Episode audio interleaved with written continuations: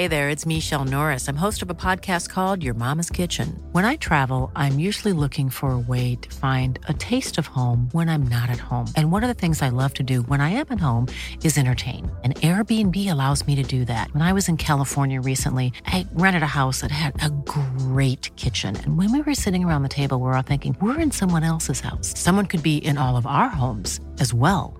If you have a home, but you're not always at home, you have an Airbnb. Your home might be worth more than you think. Find out how much at airbnb.com/slash host.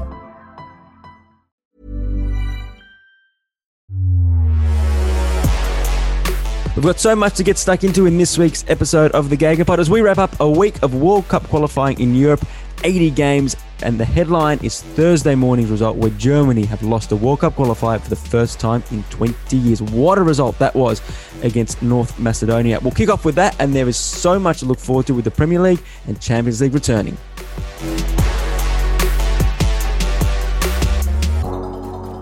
Yeah, hi everyone. We're back for another episode of the GegenPod, and we were lamenting last week that we were talking on a non-match day. Well, we haven't had such problems over the last week with something like 80 games live on Optus Sport or on demand or however you want to watch them. And there have been goals flying in absolutely everywhere as UEFA's World Cup qualifying for Qatar in 2022 has just got underway. John Aloisi and Thomas Sorensen join me, David Weiner, today to run through all of that and to look ahead to the Champions League and Premier League resuming on the weekend and next week. The football is not going to stop all the way through to the Euros in June.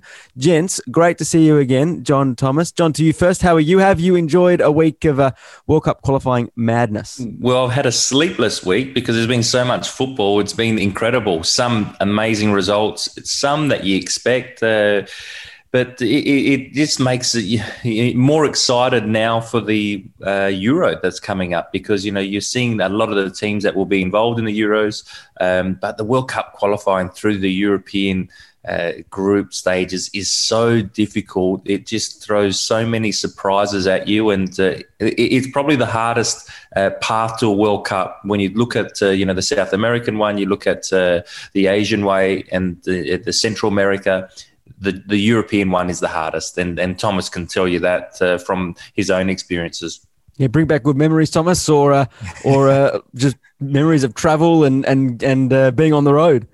Yeah, no, especially uh, you know, like we've seen, like uh, you know, Armenia, you know, doing incredibly well, three out of three, and you know, those travels to to those countries where you know I know at the moment they don't have any fans, uh, but that, that that tends to be the you know the the X factor that the you know the teams uh, like Bosnia have, and like where it's really intense. So, Thomas, grounds. how long will it take you to get to Armenia from Denmark? You know, I remember flying overnight. We actually had a game uh, in Copenhagen, and then we played uh, three days later in Armenia, and we flew straight away. So we went straight to the airport flew overnight, and it was an eight-hour flight for from Copenhagen. Uh, I got to Armenia. Um, they had um, they only had power for eight hours during the day. at eight o'clock at night, they, they cut the power. Uh, we, we, remember, you know, just totally different circumstances. Uh, the, the, the stadium was filled with uh, military. They, they, they didn't allow it. It was just forty thousand uh, soldiers there in the crowd, uh, and we managed to get away with a two-one win. But we were we, we were struggling. It was tough, and the pitch wasn't great. So it, you know, it, it, throws a lot of challenges for teams, especially in this period where you have three games within a, a week and a half. Uh, there's a lot of juggling for, for the managers. We've got a lot to take into in terms of results, but I, I just want to like I was watching even Lithuania against Italy this morning, and you look at it looks like it's a local park like you'd have here in Australia. The synthetic field, even something like that, throws up a challenge. Um, it it looks like it's a real adventure as much as it is a football experience. Sorry, you you want to say something, John? Yeah, no it was even like the, Thomas mentions about the pitch and, and how difficult it is, and and the you know the, the challenges they throw at you. It was like Spain during the week. They went to or on the weekend they went to Georgia and really struggled. And uh, Luis Enrique spoke after the game. He goes, "Yes, the pitch was bad. We understand that." He goes, "The balls were flat, so you can you know they're, they're throwing out flat balls, so the, Spanish players couldn't really control the ball properly." But he was still upset in in terms of he said we have to play with a little bit more courage, and they got away with one. They scored in the last minutes of the game to win two one, and um, and that's just that's Spain, who are a powerhouse, going to Georgia. So it, it's such a tough. Uh, stage to get through, and um, only one team qualifies automatically. So there's still a lot to play for in these group stages. Well, absolutely. Well, let's kick off then with the team that now has a hell of a lot to play for. We're recording Thursday Australian time, Thursday morning, and we've just watched North Macedonia beat Germany in Germany 2 1. Germany haven't lost a World Cup qualifier since I think 2001, something like 35 years, games unbeaten. Um, and you just can't fathom this result to go down 2 1 against a side. Here's the context of the rankings. Either side of world six, number 65, North Macedonia, is Honduras and Albania. John, how does Germany lose a game like this? Oh, well, they should never have lost a game like this. It, uh, but it just goes to show North Macedonia, uh, no team is easy, and uh, they've still got their quality. And uh, when you don't actually take your chances, and the Germans had their chances, not only in the first half, uh, and and I'm sure this is going to be replayed over and over again. Timo Werner, mm-hmm. his opportunity that he had at 1 1 to make it 2 1. Um, it's inexcusable, really, when you think about it. And and just the marking in the box from the Germans for the, the goals, you know, the Pandev, who's 37 years old, he's, he's, uh, he's been around a long time, and he was completely alone in, in the six yard box to tap it in to make it uh, 1 0 just before halftime, and uh, and you think, well, you know, this is not going to be a, a, good night for the Germans. But I I had that feeling coming into these three games that um, they were going to struggle because Joachim Low, I don't know if he's lost the group, but it just seems like that, that they're tired of him. And I write that saying that this is his last tournament, um, and then he's going to move on from there. But oh, I don't know. Going into this tournament, I don't see them doing well at all. Yeah, is that why they're so bad, Thomas? Because on paper, the team should not be so bad. And now this is, I was looking at some of Jogi, I feel like we've had this Jogi Low discussion now for about a year, even longer. Obviously, the World Cup was not good. Then you had the Nations League debacle where they came last. Then you had them losing to Spain 6 0 uh, the last time we did an international uh, conversation.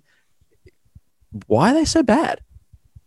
No, I, I have got a question why they've held on to him for this long, and I, I think you've you've seen it sort of mulling in the background for, for a long time, like going into the, the World Cup. Um, you know, in, in 18, I thought they were poor um, and, and, and not just getting enough out of the amount of talent. Like you look at, you know, the amount of players they have at this at their disposal. Um, they probably haven't got an out and out striker. I think at, at the moment, you know, Werner, you know the you know where they probably in the past have had uh, you know someone more prolific up front just just as a goal scorer. But you know you look at an all-round team um, they, they should have enough. And and I agree with John that it looks like he's lost the group. It looks like the, the inspiration that it, he provided early early on in, in his, his in his tenure it, it's gone. They just lack ideas you know just you know the passion. I think you know you look at him late in the game chasing the two one. They couldn't really mount anything. They just got to the box and then it just ran out. Um, so so I, I I think he needs to go probably before the Euros if if they're going to try to salvage it. They're not going to have the guts to do that, though, will they, John? Given they've hang, held, held on this long to him. I mean, nah. Jurgen Low was the one that approached. Eh, from what we can see from outside in, it looks like Jurgen Low was the one that said, "Listen, I I'm not going to go all the way to Qatar. Let's let's end it at the Euros.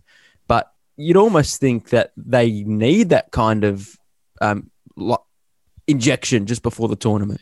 Yeah, you think they, well, they definitely do, but will they make a decision like that with virtually only how 70 days to go before the tournament starts? I don't think they will. I think they'll stick with him uh, through this tournament. But the danger they've got is not qualifying directly for the World Cup. That's the big danger because Armenia, the Euro, North Macedonia, Germany in that group with Romania and Iceland and Liechtenstein beneath them.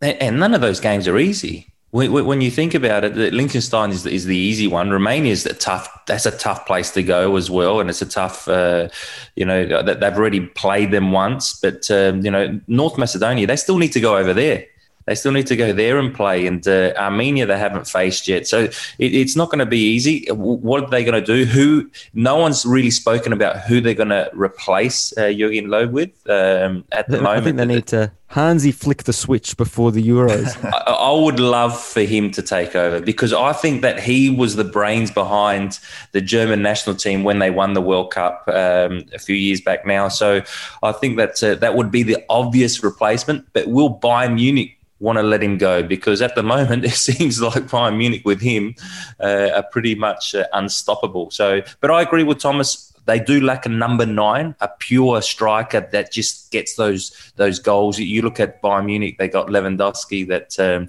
he's that number nine that's going to score you their goals. And then on the on the side of him, you've got uh, Gnabry and you've got uh, uh, and you you've also got Sane who play with the German national team. So that's probably the only thing they lack. And then at the back, oh, they, uh, they've got issues. They've got mm. issues. They, they, they, they concede too many clear cut chances. Everyone's going to concede opportunities, but clear cut, like they did this morning, that, that against the North Macedonian team, which, um, no disrespect to them, aren't a powerhouse in Europe. Mm.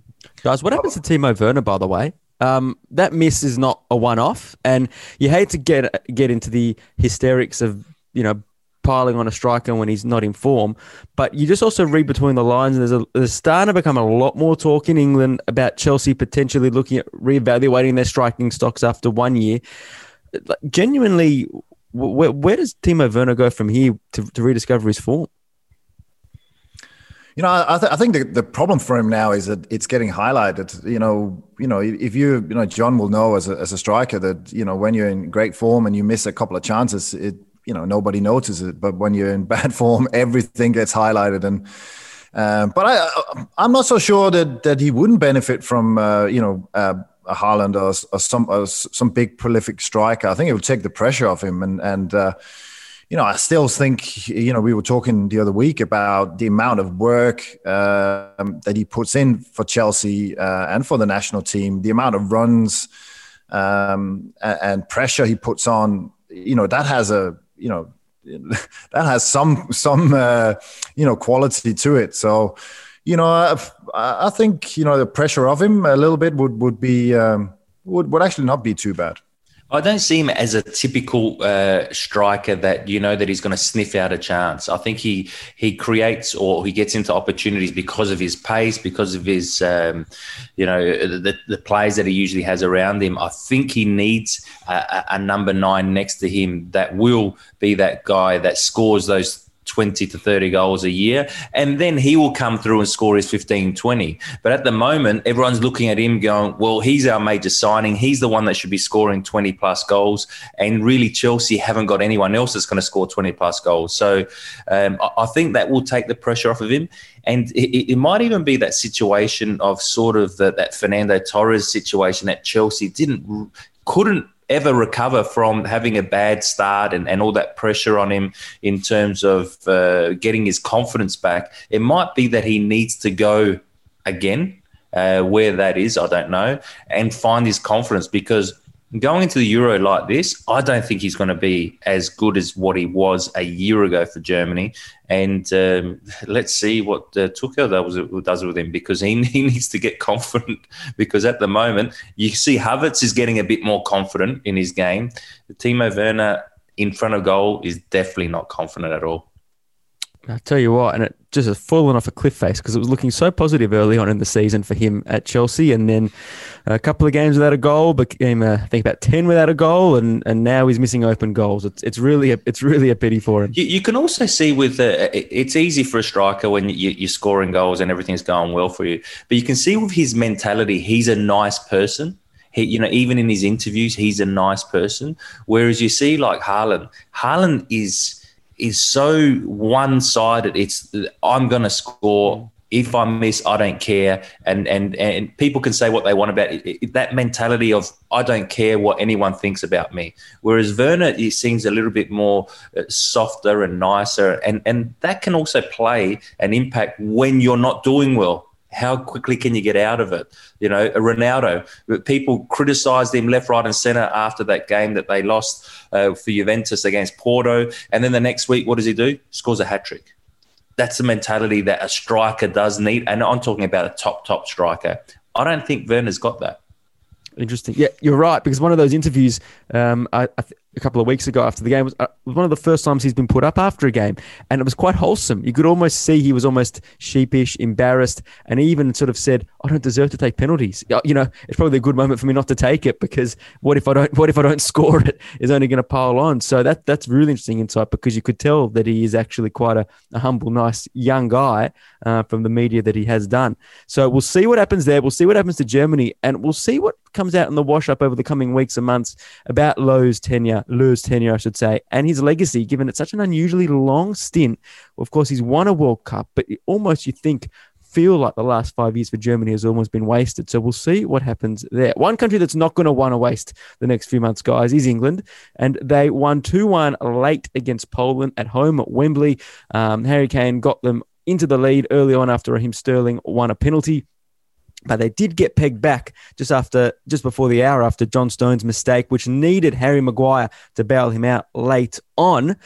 What did you make of this one, John? Very comfortable uh, until the, they equalised Poland. I, I, think that uh, England would have been disappointed that it was only 1 0. I actually thought they played well. I we spoke about it last week, didn't we? About the formation. Will he play with three at the back or will he go to four? He's gone to four three three. I think it's working well because he's able to get those more attacking players onto the field. Um, I look. John Stones made a mistake, but they recovered after that, and that's important when you're playing uh, not only in these important games, but in a uh, in a tournament like they're going to be playing in the Euro. There's going to be times where you, you're going to make a mistake. It's how you recover.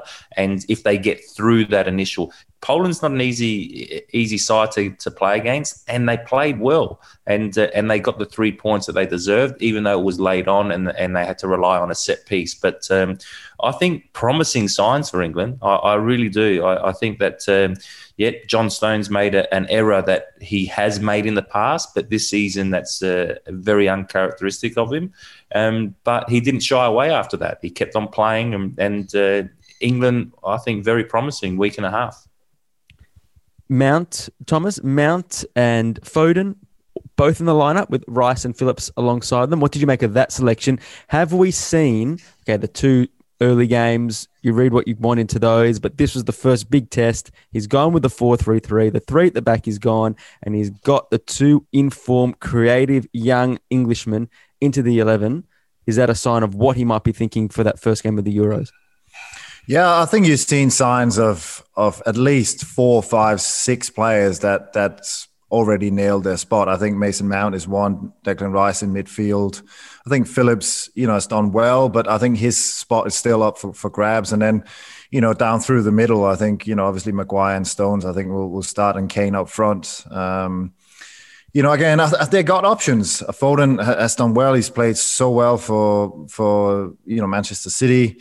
Know, I know Bridgie was uh, was a few weeks ago saying I, he has to play. You know, he should be the first man on the team sheet.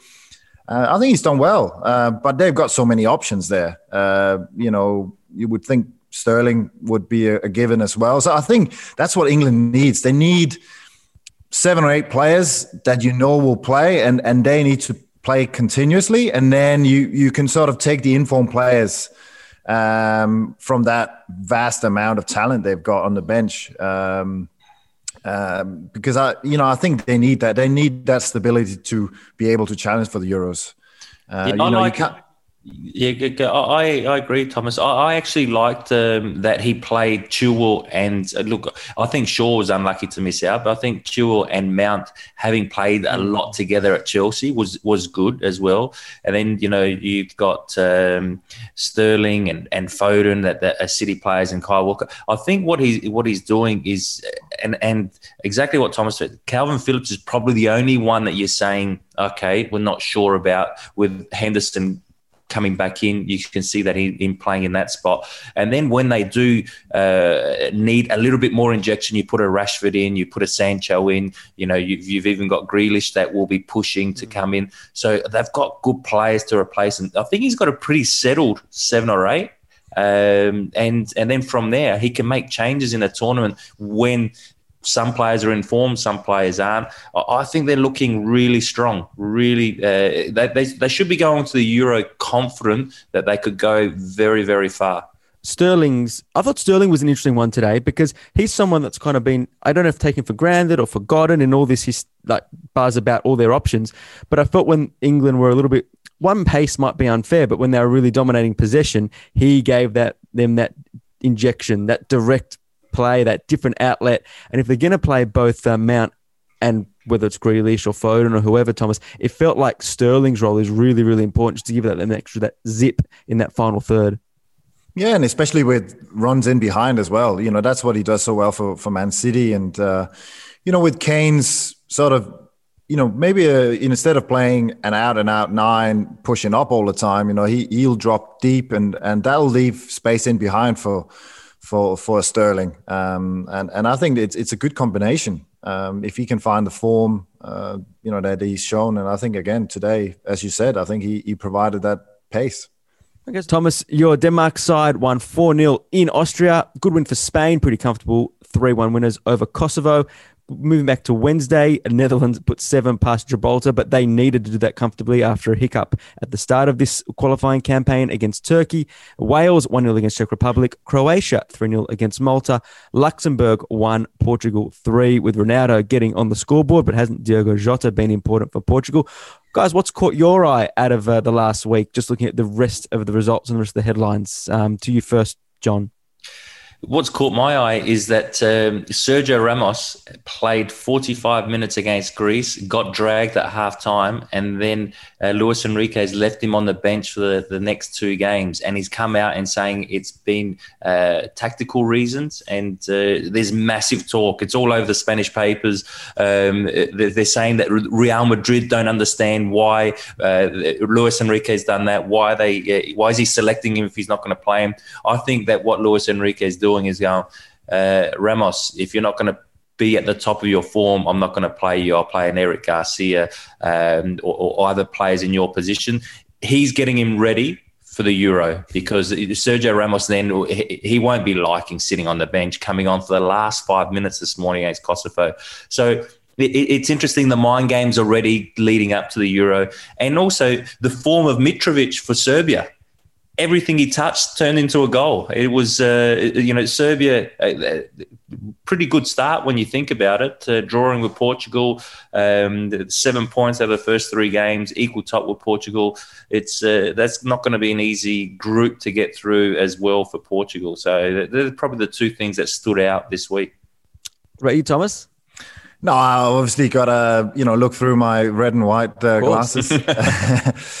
And and actually, I've been really really impressed with with with the Danish team. Um, you know, I think uh, you know after three games, they played probably on paper the two toughest games in Israel and in Austria, and and uh, you know beating Israel two 0 and and four 0 this morning. Um, just clinical. Uh, so tight at the back, you know, Christensen and, and Kjær from AC Milan are playing really well in front of Schmeichel. And um, their midfield's looking strong as well, Thomas. The, the two oh, midfielders. Obviously, Højbjerg and, and Delaney, and then Eriksen, you know, as a creative force, and then you got Braithwaite uh, from Barcelona. Uh, you know, they they're looking. You know, I'm not saying they should be in John's famous, uh, you know, Power Five. Uh, Look, I had they, them down there. They're sneaking in there, Thomas. No, they, they're, you know, there. they're knocking at the door, John. they're, they're there. You can hear the knock uh, I'm not quite ready to to to to drop them in the top five, but uh, uh, you know, you know, the only ones with a, you know a, a, clean sheets in the first three games alongside Italy. So, you know, both in both ends of the field, they're doing really well. Could it be a famous '92 repeat? Mm. I think they got more squad depth because that's always been Denmark's problem. You know, like if Eriksen gets injured and you know Schmeichel gets injured, then you know where where do you stand? But I think actually um, the policy they in, in inducted probably about 10, 15 years ago with their youth development. Uh, now even the, the under 21 national team beat France uh, and are top of their group in, in the European qualifiers. And that's never happened before. So I think they just got a lot of players playing at a high level. Uh, and you look at the bench and you can see, you know, today Uh, Skov came on from he plays at Bologna. He scored two goals and he was the game changer. Uh, and I think that's been lacking in the past, and, and now they've got it. So I'm sort of ready to to give them a, a shot in the top eight uh, at the Euros. Uh, you know, a quarterfinal, and and then see see where they go from there. And it's a decent walkout qualifying group, actually. Uh, Scotland, Israel, Austria, Faroe Islands, and Moldova. So um, your Danes will have very, very high aspirations of securely getting to, to the next World Cup. Now, you mentioned it, drum roll, because uh, we've all been waiting for the, the update of John Aloisi's top five power rankings because we got first impressions in last week. No, sorry, we're getting our we got our first impressions in over this week because last week was sort of a look at the squads, look at what it might look like in theory, a bit of fantasy, what we think will be the best uh, five teams in Europe. John, have the teams done anything to convince you that you might have uh, been wrong last week? No, look, I'm saying power rankings going into the Euro. Uh, uh, the French national team haven't played well, but the, you don't expect them to play that well. They they seem to get the job done. They're very pragmatic under Deschamps. They won the World Cup playing that way. Uh, the last Euro, they made the finals. Actually, I should add, we, I didn't mention their result this morning. They beat Bosnia Herzegovina 1 0. Uh, I yeah. think I left that result out in our little yeah, rep before. A, header from Griezmann. So it's, um, and, and the, I just look at the squad they've got and the players they've got. So the, I still think that they're their number one. Um, England have been very good. So, oh, you know, I think that uh, my, me putting them at number two, uh, plus they play their, their group stage at Wembley. You, you think playing at home, they'll get through that quite easy. And then who knows after that in the knockout stages. Spain had probably been the one that you just go, oh, not sure of.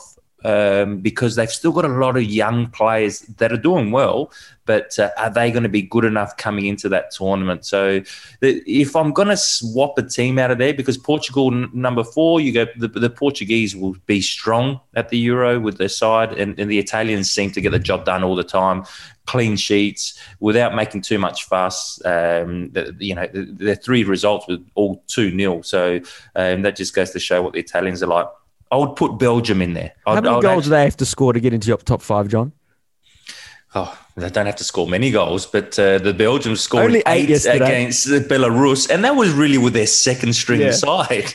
You know, you go, uh, yeah, how much depth have they got as well? So it, it, was a little bit unfortunate that I didn't put them in my top five anyway, because they, when you look at it, they're the number one team in the world at the moment. Um, but I just think the Belgians haven't won a major tournament in their history. So I'm thinking are they good enough to win a major tournament? That, that that's that's the only concern I have with them. Whereas I look at the the, the French, the English, the, the, Spanish, Portuguese, the Italians, they all won something before. All right, the English a long time ago, um, but you know, Germany missing out doesn't surprise me. Um, Denmark have been a surprise. Sweden also have, have shown that they're very strong as well. They're going to be tough. I would say I would swap probably Spain out and put Belgium in that in that top five there. The, is it a bullet to number three, or are they nudging at number five and knock no, no, no. It's, a, it's a bullet to number three. They, they're they're leapfrogging the Italians and the Portuguese, and that's just because of their depth is so good and their performances. All right, they drew the Czech Republic one-one, but um, you know they've just been they're, they're strong. They, Hang they we don't get strong. the chance to change this next week because we've got a couple of weeks the next international break. So you're happy with that selection? I'm happy with that selection. Okay, good. I'm, good. I'm happy. I, Spain out because uh, I'm not 100% sure with uh, their performances. Look, they were very lucky against Georgia to score late on to win that game, and, and we'll put Belgium in their place. So that's my top five. Portugal, Thomas, and before we wrap up the, the Euro section, um, I mean, they are a fantasy selection in terms of what they've got in midfield and going forward. But do you think they might become one of those teams that becomes a bit of a combination factor? Like, are they going to find that cohesion in time for the Euros, particularly with Ronaldo being the focal point, but so many other potential talisman in there that um, it might be a case of you've almost got too many cooks. Can they sort that out by the Euros? I think they need to, um, you know, hopefully Ronaldo will buy in fully. You know, he needs to buy into that team because I think, you know, looking back, sometimes they actually play better without him. You know, he's got that individual quality and and uh, match winning X factor, but you know, I think as a team, they're they're better suited without him because they they work hard. You know, you know they they just got a different dynamic than than him sort of you know just walking around and, and waiting for his opportunities. But can they win a tournament without him? That, that that's the yeah, thing. Yeah, I, I you know, I, I, I can I can see that, that that's an issue. Uh, but that's why I'm saying, you know, if Ronaldo says this is potentially, you know, my last tournament, I, am not sure if he's got ideas of the World Cup, which is just around the corner as well.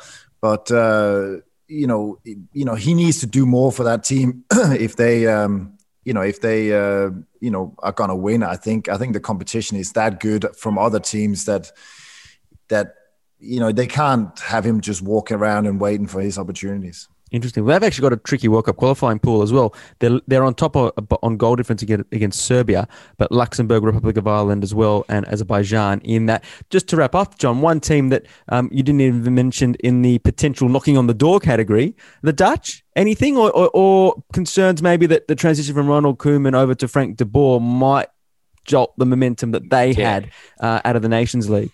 If uh, Ronald Koeman was still in charge, I would have had him in the in the top five. Uh, I I think that uh, under de Boer, I'm, I'm he really hasn't won anything in his career. He hasn't really uh, achieved too hardly, much. Hardly games, let alone trophies. Yeah. So and and then losing to Turkey like they did, it, they did well to recover from that first uh, blip. You know, losing four two. So I, I think that um, yeah, I, I don't see them as a real threat going into the Euro. They, of course, they've got the players and they've got the squad to to do well, but I don't see them doing that well at the Euro.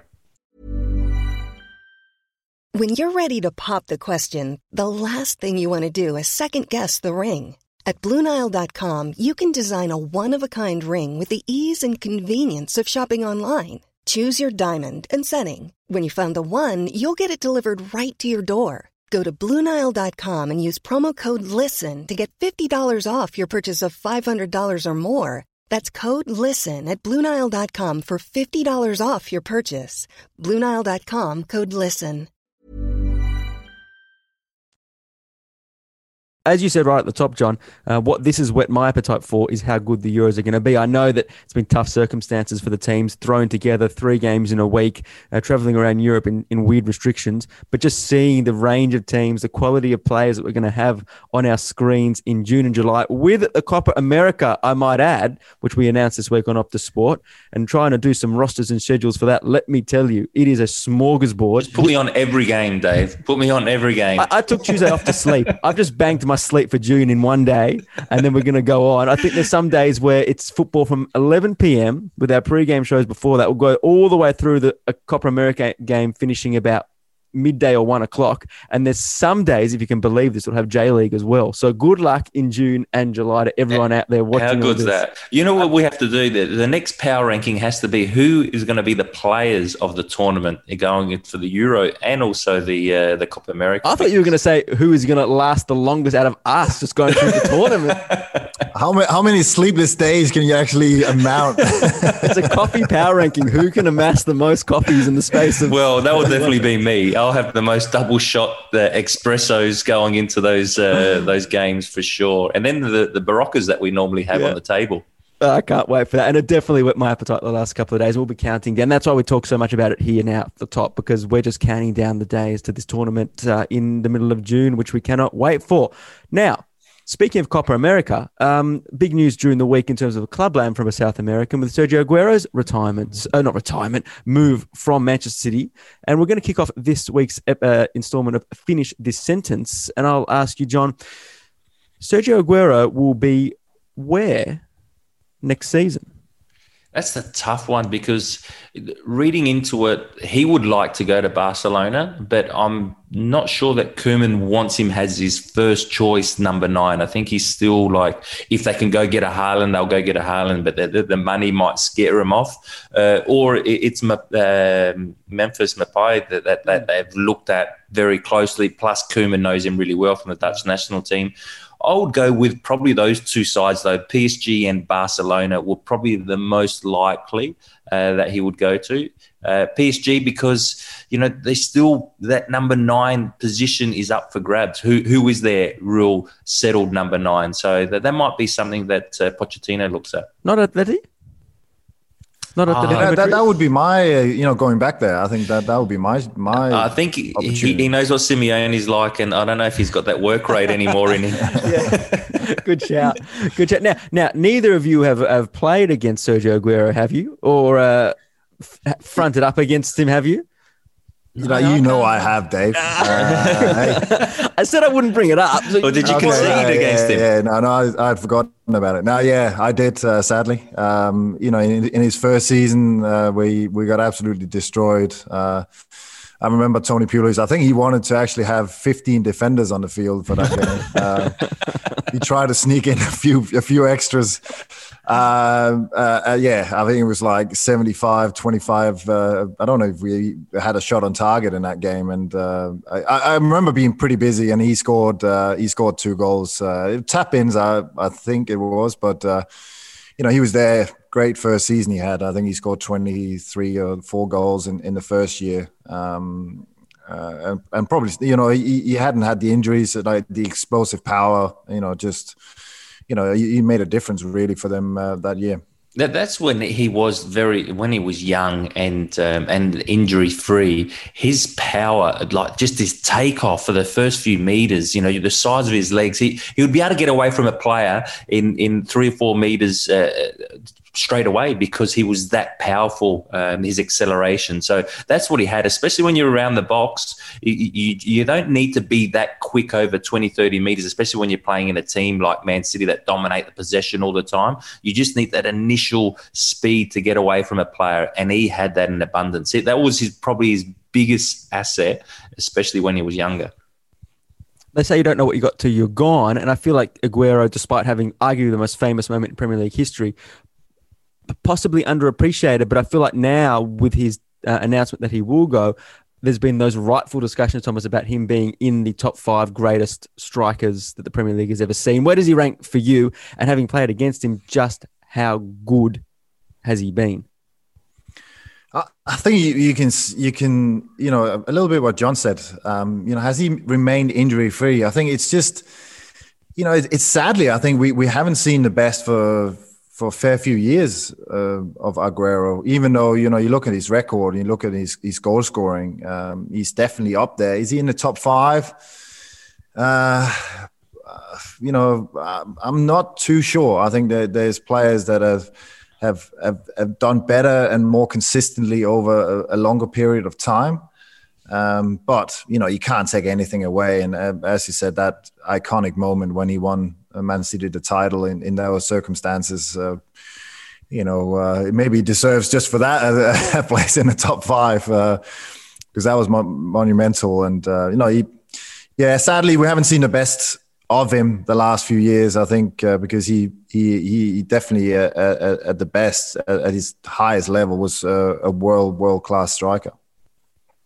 Gee, John, Yeah, I, I, yeah, I agree. I think that uh, at his best, he was a world class striker. The thing is, when you go off of numbers in the Premier League, because Shearer played his whole career in the Premier League, and these sorts of players, Rooney played his whole career. Aguero, we, we forget he played about five, maybe more years at Atletico Madrid, and before that, Independiente in, in Argentina. So it's it's a bit. Uh, it's hard to compare someone that hasn't played their whole career when you go off his stats. But when you look at his pure numbers at Man City, over 180 goals in the Premier League or, or all up in 200 and something games, that's impressive. That's it's it's seriously their numbers that you go. Uh, he has to be ranked in that sort of top five category. But there's been some great strikers though in the Premier League as well. And I think minutes per goal, he's he's right up there uh, as well. He might be number one actually. So that sort of shows that maybe uh, his time on the pitch has been curtailed in recent years, as you suggest, Thomas. Um, so look, he who knows where he'll be? Spain, France. Another one that's curious.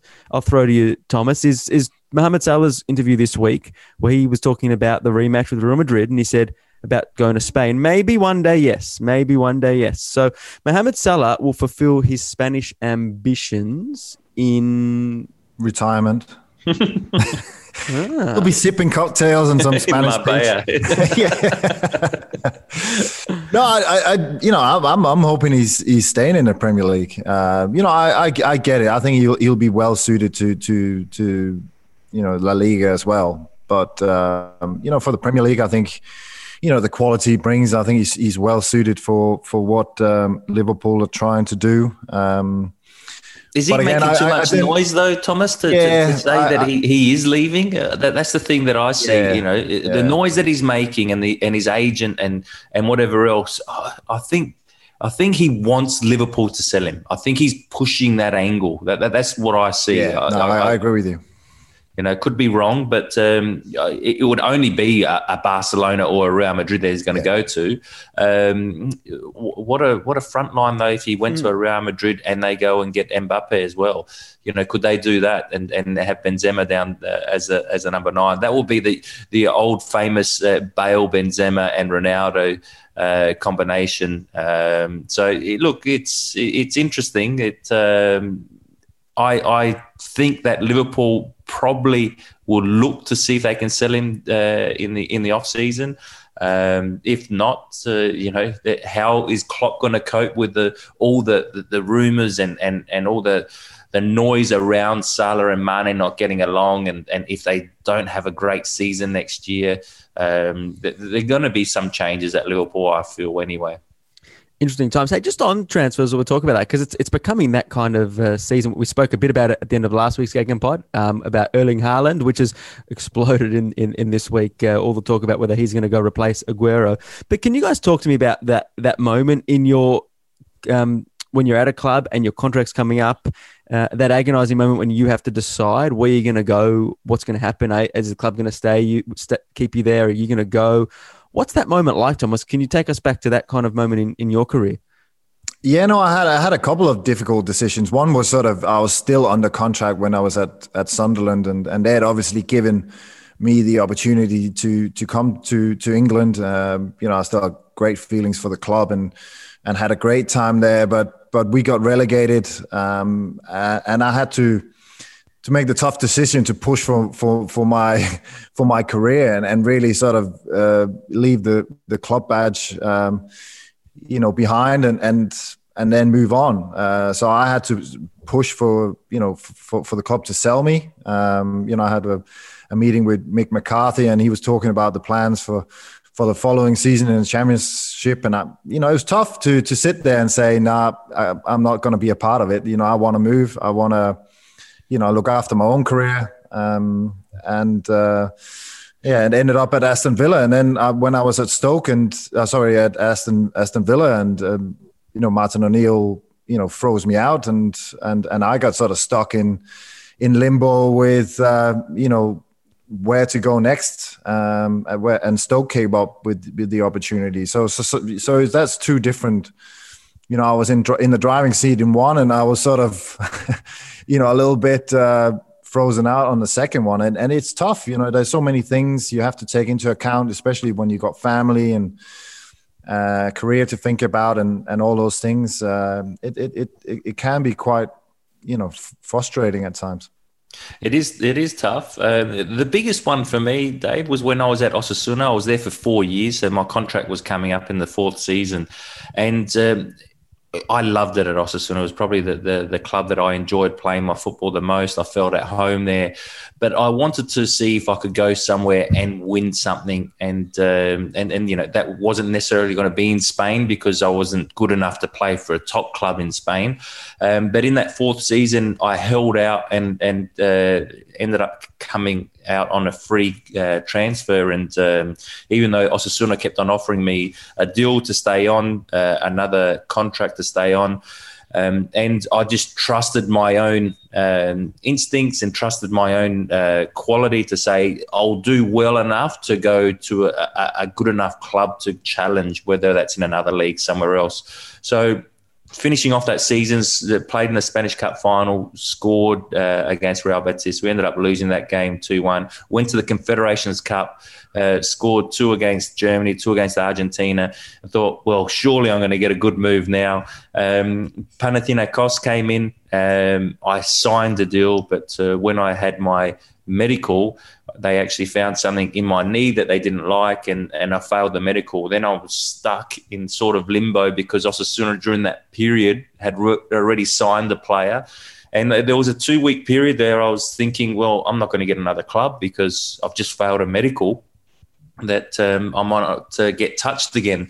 Um, thankfully, Alaves, uh, who uh, were in the, the Spanish uh, Primera, they just got promoted, uh, came in for me, and I ended up signing there. But that was a difficult period because you know.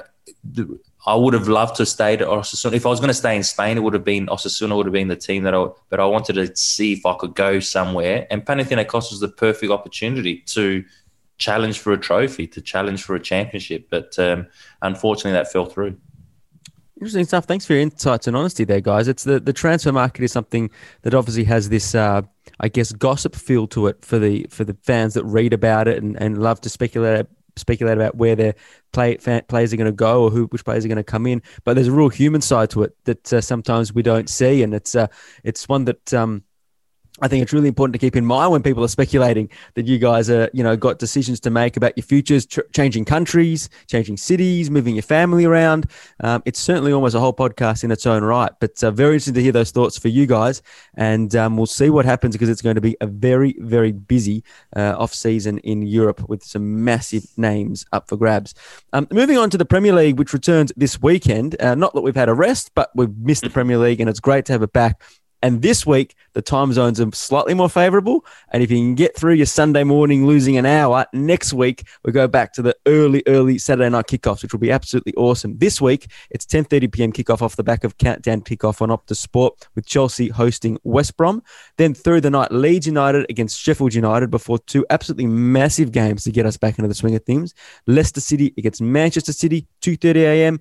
Arsenal, Liverpool, 5 a.m. Let's start with Leicester and Manchester City guys. It's a bit hard to sort of talk about it, given that all the players are coming back from abroad. But assuming things are as they were, uh, this is a great opportunity for maybe Leicester to have a crack at Manchester City, given that um, you know everyone's just going to be arriving a couple of days before the game. I, think so. Um, you know, Leicester.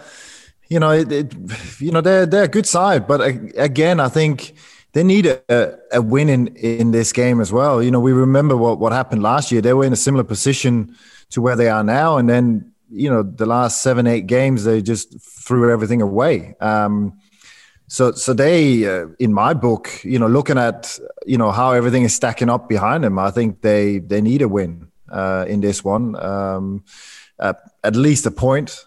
Uh, and I think they can do it. I, and again, it always throws a spanner in the work after internationals. I know Man City got a great squad and they got a, you know, but they've also had most of them playing, um, you know, two or three games in, in this span. And, and Leicester have had internationals away as well, but I think they. Um, probably, probably, not suits, as many. yeah, and it probably suits them a little bit better. They've they've they've had more players um, at their training ground doing doing a training. Uh, uh, and probably a little bit more settled. So you know, if they if anyone are going to beat Man City, I think Leicester has a good chance this week. Well, remember what happened early on in the season: five two to Leicester, a massive yeah. shock. You know, there was talk about Man City aren't going to be good enough this season, and what you know what a change that that is. Look, Man City going to win the title. Uh, you can see that already uh, so far in front. Um, but I, you know, Tom, Thomas is right. Leicester are in a position that it, they're in a great position. They've got quite a few points uh, gap there still. But if they do uh, lose this game, then all of a sudden that gap tightens a little bit. The pressure starts to build. So it, it's a, it's an important game, especially for them. More important for them than Man City. Um, and uh, so, and after international, this is probably the the manager's biggest nightmare is getting your players back from the international break because some will come back a little bit earlier. Some played this morning uh, or, or, last night over there in uh, in Europe, and and so they get back very late, and it's only a couple of days to see how they've recovered from their trips, how they recovered from their games, and you know Pep might have had an idea of who starting eleven is going to be, and then all of a sudden you know it, something comes up. So it's a it's a game that um, normally the big sides struggle the first game back from international. Um, so it's an opportunity for Leicester. Big yeah, um, yeah, sorry, yeah, sorry, Thomas. Go. Yeah, and, and, we can't forget the Champions League's coming up next week as yeah. well. Uh, so that that's going to be massive on the minds of of, of Man City. So uh, you know, if they are resting any players, it'll be against Leicester. Yeah, interesting stuff. And look, the run in for the next couple of weeks, you touched on it, Thomas, is that the drop off from last year. There's a great read on the Optus Sport app at the moment explaining why Leicester might not repeat that this year, um, how Rodgers has managed to overcome every single one of his challenges. And you get the sense for his career, Rodgers, he would love nothing more than silencing the doubters and getting Leicester through the top four and righting the wrongs of last year where things did fall off the edge. So we'll see what happens there. Because I tell you, the two of the teams who um, wish they were in Leicester's position are going to play straight after them Arsenal and Liverpool. This begins the last frontier for both of these clubs to redeem their seasons, to get to where they want to be, be it top four or Europe. So, what do you make of this game, Thomas? And can either of these clubs get to where they expected to be finishing this season, i.e., Champions League and Europa League? Or beyond? Oh, again, massive game for, for, for both sides. Um, and actually, you know, again, Liverpool got the, the Champions League uh, midweek um, after. Um, so I'm actually favoring Arsenal a little bit in, in this uh, in this one. Um, I think they've they've been on the up. Uh, a good comeback against um, uh, West Ham, um, and again, uh, I just see things with Odegaard coming in. I just see things sl- slowly just shaping to you know in the right direction. I, I, I, think they've been missing that number ten, and I think he's he's done extremely well. Um, he, he's, he's, creating chances. He scored a couple of goals as well, uh, and it seems to just elevate some of the other players as well around him. Um, so, you know, I think it'll be a tough test for Liverpool, especially with the Champions League as well in, in the back of their minds and, and going to London. This is a huge game for both sides because if either side loses, so Liverpool are looking for Champions League, I think that it might start to mm. be out of their reach in terms of the points. Uh, point points now. Yeah. yeah. and then you look at Arsenal. If they lose, then you know that Europa League position looks like nearly impossible. But um, you know, uh, look, it's it's an interesting game. It's uh, do Liverpool have one eye on the Champions League? Of course, they're going to have one eye on the Champions League, but I don't think he can afford to put out a, a second string side against an a inform Arsenal. Arsenal mm. have been good, and Odegaard's been very good. I think he's been the player that they have missed uh, since he's come in. He's he, he, went off injured the other day. Will he be okay to play in this game? Not sure yet. But um, this this is a huge game. It's it's a game that I can't really decide who will win but uh, it, it, has a lot riding on that one. A lot riding on that. A lot riding on that. And uh, of course, Arsenal are still in the Europa League and can still hope to salvage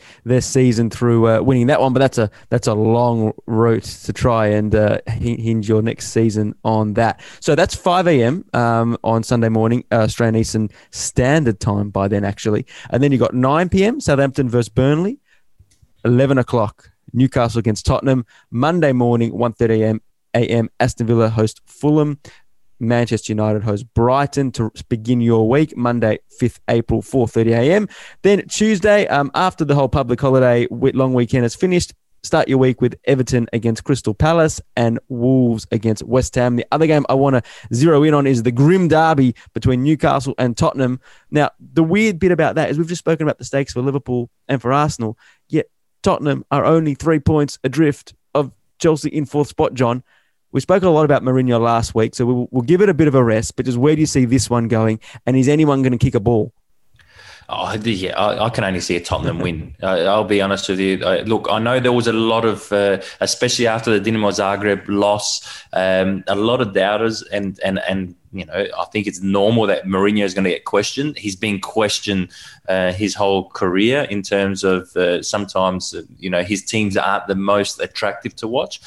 But if they do beat um, uh, Newcastle, which I think they will, then they're still in a good position to qualify for a European place, whether that's Europa League. Can they push to make Champions League? Not sure, but they, they'll get closer for sure. They're only three points away. But Newcastle, that's the biggest worry because they're only two points in front of Fulham and and you expect Fulham to pick up more points. Newcastle, you just don't see them picking up many wins at all. So this is uh, an interesting one for Steve Bruce. If they do go down, I fear, I do fear for Newcastle. Mm. It's it's a hard road back up, and um, they can't really afford to to drop down the division. It's not a good mood around there. And uh, Villa might be an opportunity for Fulham because Villa are in that little no man's land at the moment, aren't they, Thomas? Where they're comfortable. There's not the Grealish isn't there at the moment. Um, there's not that Europe's probably out of the equation, but they're very safe. This Fulham have the opportunity to to put even more pressure on Newcastle. To remind you of the stakes, Brighton 16th, 32 points, Newcastle 17, 28 points, Fulham 18th, 26 points, West Brom, Sheffield United. Sorry, we'll see you in the championship. yeah, no, I'm looking forward to the, the Aston Villa game. I think you know it's a long shot for Europe. Uh, they got a game in hand, so if if if they have to beat uh, Fulham, um, you know, for them to to have any sort of chance, I think they'll struggle.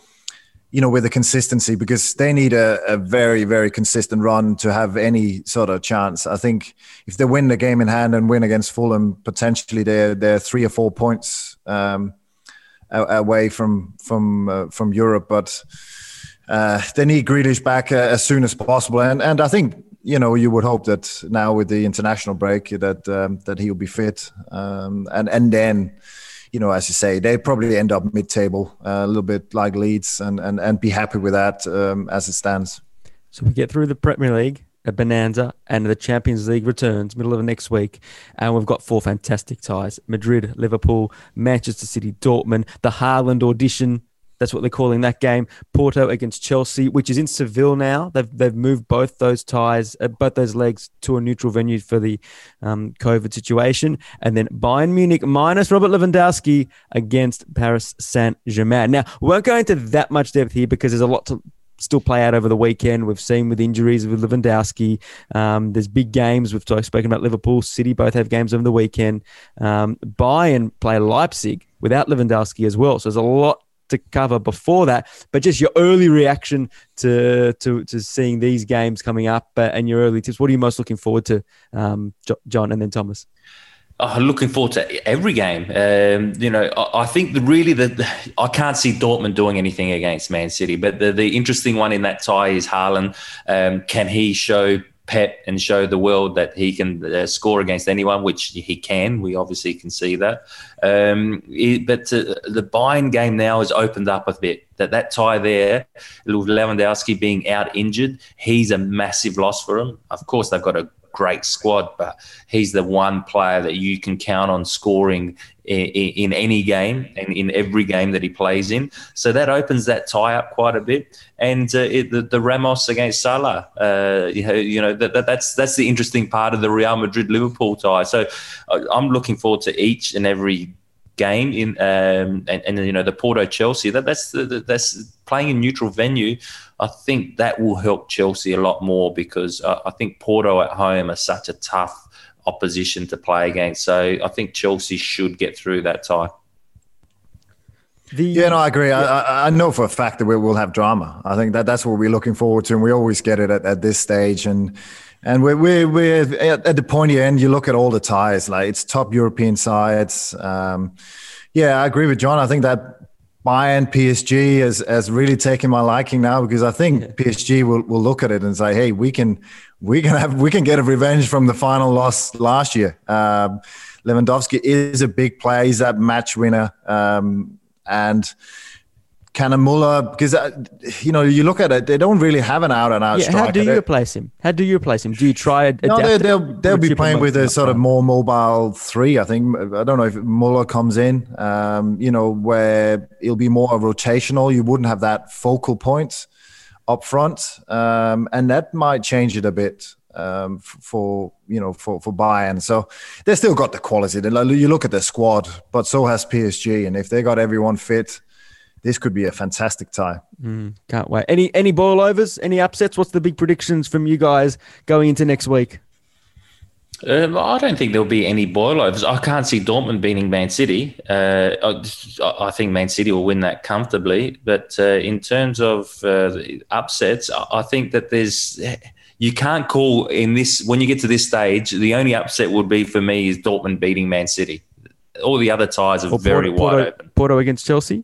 I don't think that's an upset No? because you know, no Porto uh, are a strong side in Europe, especially, and um, you know, it, it, will be an upset uh, for people that follow Chelsea because of you know how strong they have been under Tuchel. But you, you can't underestimate a Porto that uh, that knocked out Juventus. I know Juventus aren't the side as they were last season or the seasons before that, but still, you know, to, to beat them to get a draw against Man City, to, you know, to, to get through that group uh, stage. Porto are a difficult team to play against. And for Thomas, any big predictions? Uh, I, you know, I, it, it's it's tough because you look at Real Madrid, Liverpool. Again, uh, it's anyone's game there. Whoever on the day, if Liverpool, you know, can keep it tight at the back, you know, they got enough to to hurt Real Madrid. Um, yeah, so again, Dortmund um, would be the big surprise. Uh, you know, I'm, I'm sure they'll, they'll again, they're, they're, they're good, exciting going forward, but I, I just can't see, you know, their back line holding up. You know, they you know, they've had injuries at the back. I don't think the, the keepers is a difference maker.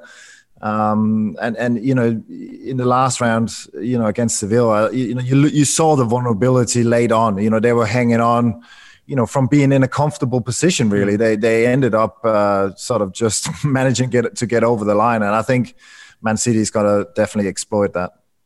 Just on the Bayern PSG, Lewandowski missing, Choupo-Moting will come in, I think. And uh, we know that he was an ex PSG player, so story. it, it's a big opportunity for him against his ex club. Um, you, you'd think that if they're going to go for a focal point, a number nine, he's the one that will end up filling that role.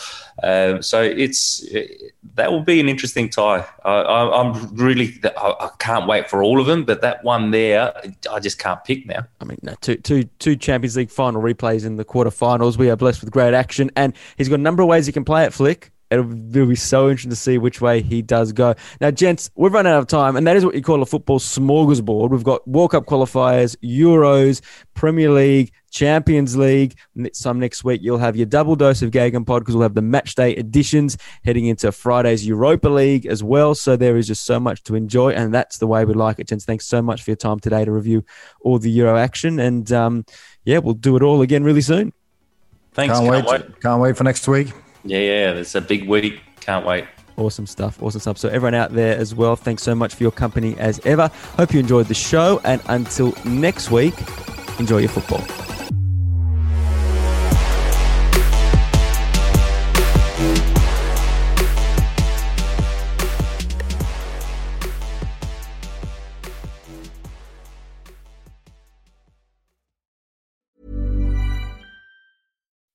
When you make decisions for your company, you look for the no brainers. If you have a lot of mailing to do, stamps.com is the ultimate no brainer. Use the stamps.com mobile app to mail everything you need to keep your business running with up to 89% off USPS and UPS. Make the same no brainer decision as over 1 million other businesses with stamps.com. Use code PROGRAM for a special offer. That's stamps.com code PROGRAM.